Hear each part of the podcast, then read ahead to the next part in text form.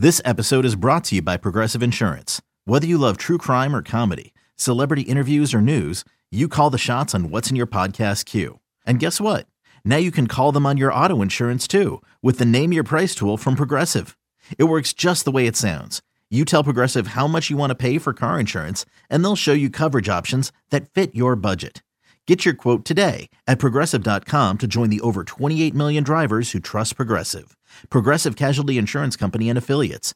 Price and coverage match limited by state law.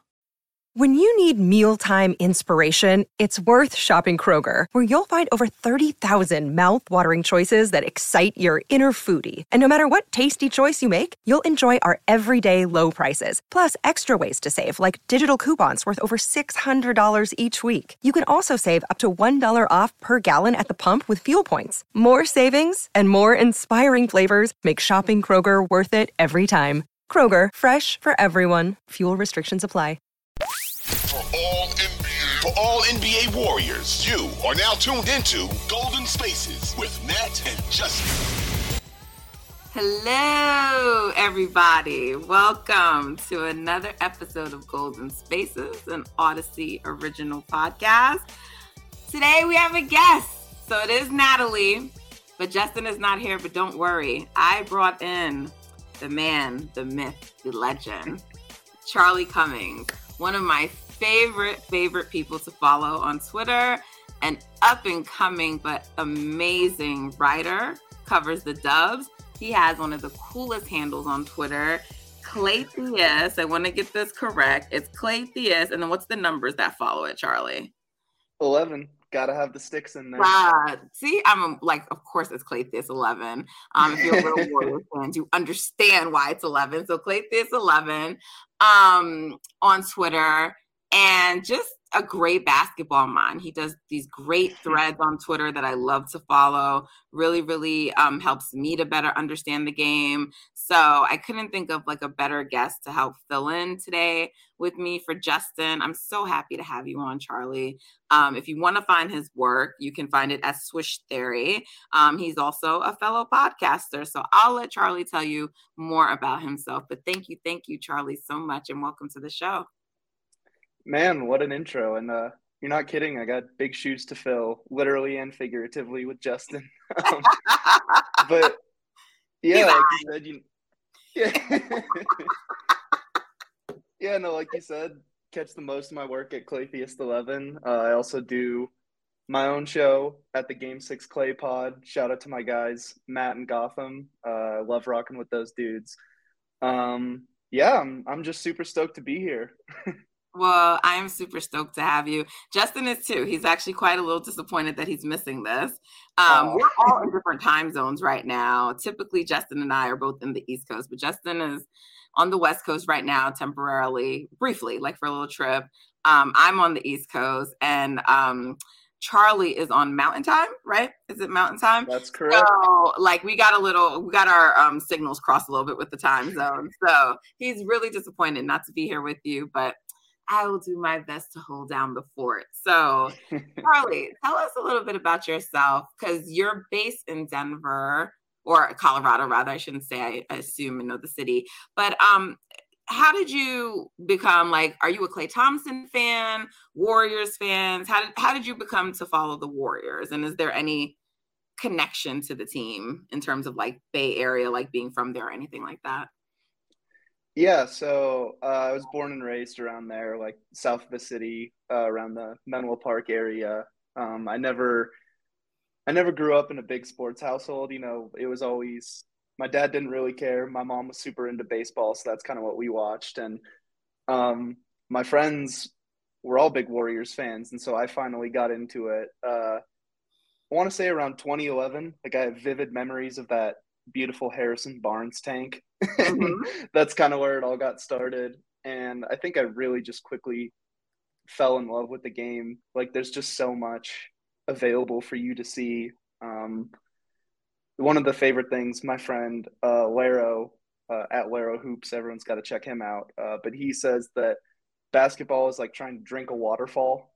you just like never trying to understand it. There's always yeah. always more than you'll never know and it just fascinated me. And so I think really around when the like pandemic started, I was like, you know what, might as well just go for it and try to, you know, get get into this writing game and it's worked out really well, you know. I just I have so much fun trying to learn about this team and having other people learn along with me and it helps you meet a lot of great people. Oh, thank you. Have you um because I've never played and I'm very open about that. I don't think you need to have played to cover basketball, but I kind of get double whammies, especially as a woman. It's like, oh, you're a woman. Oh, you never played. What do you know? I mean, I don't get that yeah. like from everyone, but there's still some of that out there. But I think in general, when you haven't played, there's sometimes this uh, notion like, what are you doing? I, I'm, we've evolved past that as a society, but we still get that. So, like, have you ever played, even if not like you know like i always say like justin played it, everyone doesn't have to play play professionally but my best friend played basketball. A lot of people around me are hoopers even though i didn't actually hoop. So i'm always yeah. curious about people who hooped versus who didn't. Yeah well, we all know justin's out there. He's posting his highlights every week. Mm-hmm. um, but uh, I don't know. Does an eighth grade basketball championship count of as a valid playing experience? Of course it does. I love that. It's more than I have. I talk my shit, and I never ever, besides maybe in gym, picked up a basketball. I'm Jamaican, so we're we're track people in my family. We loved watching basketball, but like Jamaica's about track and field, and so that's really the sports that we did. And I was a cheerleader. And someone tried to tell me cheerleading isn't a sport. I'm like, it absolutely is. But anyway, rude. Rude. yeah. Oh, come on. I, I see a cheerleader doing anything and I'm like, I don't have the coordination. I don't have like the core strength, the jumping skills. Like, uh uh-uh. I cheered for basketball though. Like in my school, we had basketball cheerleaders and football cheerleaders. I never did football. And then the one year they like decided to like get rid of having two different squads and like combined it. And I quit after two games. I'm like, I'm sorry, I just cannot cheer for football. So I ended up not yeah. cheering that last year. But yeah, I just, I've always been a big basketball fan. And so I don't know, I can't tell you why, but I've just always loved it. And I'm so happy that I get to have a profession talking about it and covering it. Um, and I always admire people who write because I'm a lawyer by training. And so while I can write more like, you know, academic, not even academic, but business writing, you know, legal writing. Yeah. Um, I'm definitely like not a creative writer and I've hated writing even when I was a lawyer. So I admire people who write. Like that is just an incredible skill to have. And so I just look forward to your journey and you continuing on with it because you're great. No, seriously. Thank you. Thank you. It's uh it's a lot of fun being able to tap into something that you really just genuinely enjoy and you know, I, I have so many memories of as a kid, just like, you know, sitting down and like stealing my mom's laptop and just like writing a bunch of stuff on Word that was just nonsense. And now, now, you know, to actually have people be like reading my nonsense and looking forward to it, I'm just like, man, this is, this is very dope. But he's being humble. It's not nonsense. He's excellent. Um, one of the things I like about Charlie in general, because I consider myself always to be a student of the game since I didn't play, is um, the way he breaks things down in a very like common sense way. You know, like some people like they're great, but it's just like over my head. But he really makes it easy for me to understand things. And if like again if you're if you're not following charlie already you should be especially on twitter mm-hmm. because he does these great breakdowns and he like takes pieces of the game like from each game and he'll do these threads and kind of let you know like what's happening. And they're really informative. So thank you for the great content. And now i think get started so they can hear that wonderful brain of yours. Um last night the Dubs get a victory in Cleveland down all of their key guys, not all of them, but four, four of the key guys. Um, let me start here. Were you surprised by that win? I mean, I think the lesson that we've learned so far this season is whatever your expectations are, they're probably wrong. So, in hindsight, it's not surprising at all. But when I was watching it in real time, I'm just like, man, this just feels so weird. Like usually usually the Warriors are the team that are kind of, you know, beating themselves and Right. you know, I don't want to I don't want to take away from how they performed last night, but it just felt like, you know, Cleveland was kind of stumbling over things. They didn't look like the confident team and the Warriors were just they were firing offensively. I mean, Yeah. taking what 43s, making over half of them, like they they really brought it and especially like you said on a night where they're down their key contributors, it was it was huge to come out with some energy early and you know, even leading after the first quarter to me was surprising. I was like, hey, that's a moral victory right there. And then they just kept piling on and piling on. So, yeah, I love to see it. And you especially love to see Jonathan Kuminga back, JaMychal Green's back, and he looked pretty good. Uh, Ty Jerome just balling whenever he's called on. So you're a big Ty Jerome guy. We're gonna get to that, but you're you're a big Ty Jerome guy. Um, Mhm. they had a lot of energy and intensity last night. Something, by the way, that we love to have on Golden Spaces. We often do like a vibe check and see what the vibes are. And even if the Golden State Warriors are not giving us immaculate vibes, Justin and I always have the vibes. So, um, hope you have vibes for today, Charlie. Um, but you know, I wish I would have said this because people are gonna be like, yeah, sure, and that. But I really did think they were gonna win the game. Um, but we didn't record after the Boston game, and we're gonna get into Boston guys in the next segment. But we didn't record after the Boston game because I was up in Boston um covering the game. So by that time afterwards it's kind of late. So we we and when they have back to back sometimes we don't record after the first game we'll record after the second game. So Mhm. um but i thought they were gonna win. I was like you know before this road trip justin and i well justin definitely is out of the prediction game because we've been just so off this season. Um but we were like look the goal should be to just come out with a winning road like record you know? So three and two um four and one would be ideal and it could have been four and one because they really should have won in boston. They should have gotten that boston game. Or some fans will say they should have should have beaten chicago but I, like i actually felt like the boston game was the one they should have won because chicago Mhm. just kind of came out with more intensity energy. They just seemed to really want that game more which i it's not that i don't think the warriors won it but you know it was still like the first couple of games back from injury for people so but I, I Boston they just had in control, right? And they sort of let it go. And so um I, I do think they should have been four and one, but whatever, they're three and two, and like that was the goal. Like you just want to start winning more games on the road than you lose. Mhm. They did this road trip, and I mean, you got to say Cleveland is the most impressive one, right? So to do that, being down Steph, Dre, Klay, and Andrew Wiggins, like you got to give them credit. So um, I don't know. I I think I just I just had a feeling, and I remember even last season, and this team is very different, but the baby Dubs had a tendency of like showing up for games and they'd won a couple or they would keep it competitive and keep it close. And I sort of feel like Jordan is starting to really finally get into rhythm for the season. Um, you know, I knew Ty Jerome was gonna want to like show out. Mhm. They were getting Kuminga back. Um, no matter your feelings on JaMychal, they were getting him back too. So I I thought there was a chance, and I knew Cleveland was gonna likely be down Donovan Mitchell. Um, they haven't been playing that well lately, so I just thought that they had a, a chance, and I kind of felt like they were gonna sneak away with the win, and they did. So I'm happy. Well, you thought right, and hey, Justin called it too. I saw him like right after they dropped the injury report. He's like, they're gonna win by five. oh, he had it down So- exact. Okay. he had it. Down. Yep, maybe he should get back in the prediction game.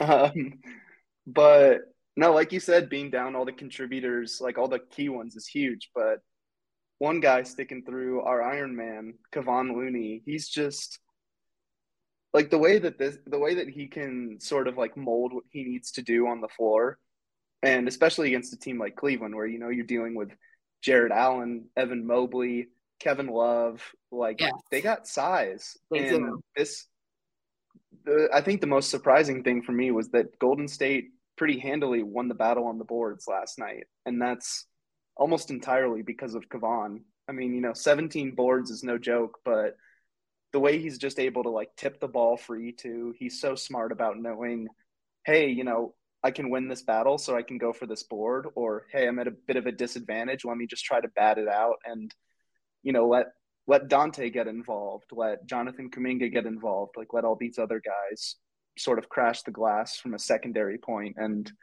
help clean up these defensive possessions because we've seen them lose in the second chance game a lot, and that was easily a way that Cleveland could have turned it last night. So shout out to him for really controlling that because it's so huge having a guy that you can depend on every night to just control his aspects of the game. You know, he's not going to play outside of what he wants to do. He's within himself and he's just he's just rock solid. It's so awesome to see.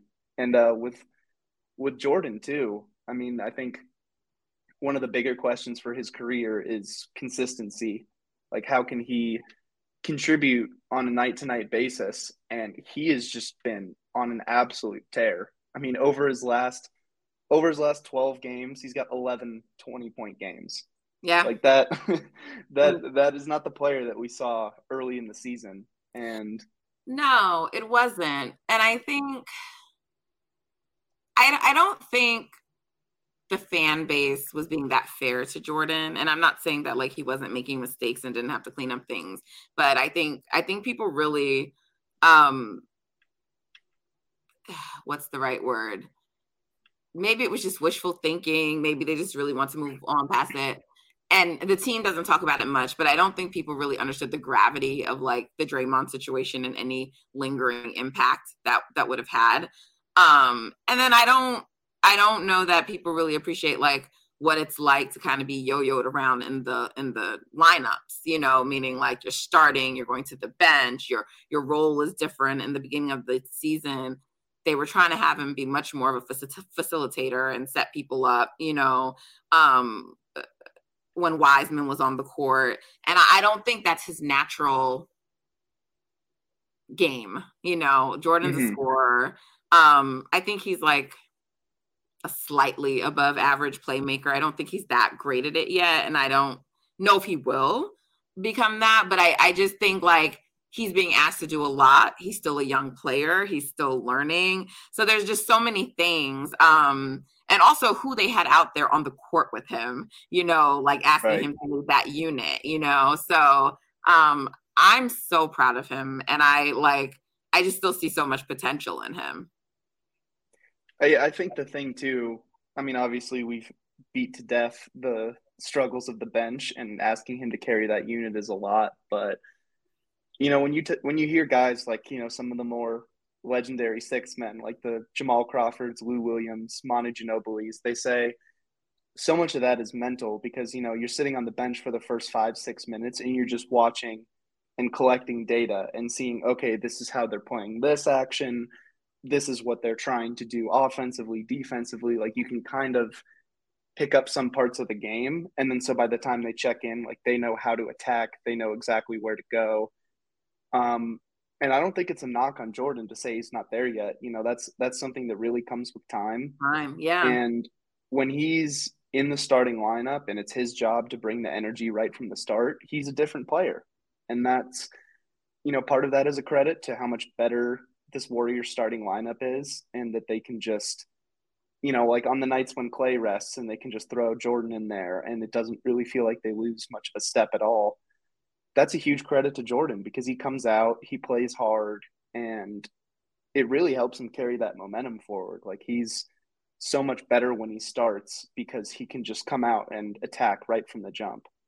Um, and especially recently, I mean, we've seen him.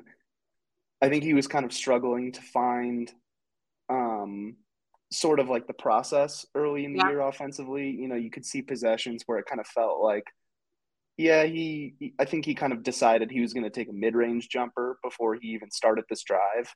Right. You know, and now he's now he's seeing okay, I started this drive. I got a good angle. Time to get to the rim. Like right. he's he's being a little more reactive and a little more creative and even though it's not translating to that playmaking like you said, I mean the scoring has just been so much better because he's getting to the line, he's getting to the cup and it just helps raise his floor you know like when the shot from deep isn't falling he can still get you you know 18 20 points because he's just generating more consistent offense now. Absolutely. Um And I asked him about that. I spent almost like two weeks recently in the Bay, and I asked him about like his approach, like when he's starting versus being on the bench, and he he spoke to that, like just kind of the differences um in that, and like you know you kind of get a feel for the game more quickly when you start than you know when you're coming off the bench, and so you know I hope that kind of put to rest or helped to shed light on the theory that um, Dub's Twitter seems to have. Like he doesn't want to play his best when he comes off the bench versus starting because it's just so silly to me. Um, such a silly narrative. Um, and they really give him a hard time, but um, I think he's coming along great, and I'm seeing the improvements, and I couldn't be happier. Yeah, and I think on you know as the overall engagement sort of rises, you've seen him be more active defensively. Like he's, I, I think the lap, you know, there have been so many defensive lapses throughout the year, but he's starting to cut back on those. He's starting to, you know, provide some more helpful on ball reps, um, and especially in help. You know, like I love seeing when he can like identify a play and you know he's like oh this guy's in the post you know i'm in the corner all right he just looked off my man time to dive inside and like go yeah. for the strip and those are the plays that he really does need to make because we've seen a lot of guys on this team. It's it's not the worst thing in the world if you're not going to be, you know, Gary Payton, Donte, Iggy at the point of attack, but if you can make impact elsewhere, you know, like help with cleaning up the glass, help make some good rotations, um, just don't be the guy who breaks the defense off the ball because you know you missed a cutter or like you rotated late and now this guy's over a screen and you got to go under.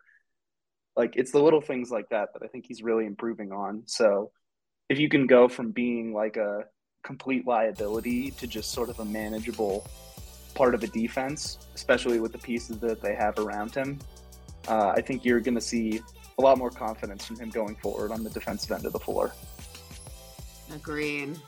Didn't i tell y'all charlie's so great this sounds like a really good time for us to break. I want to talk about the game some more and kind of actually dig into some of the players who really stood out last night. So let's break here and then we can come back and talk about that. Um, you're tuned in to Golden Spaces, an Audacy original podcast today.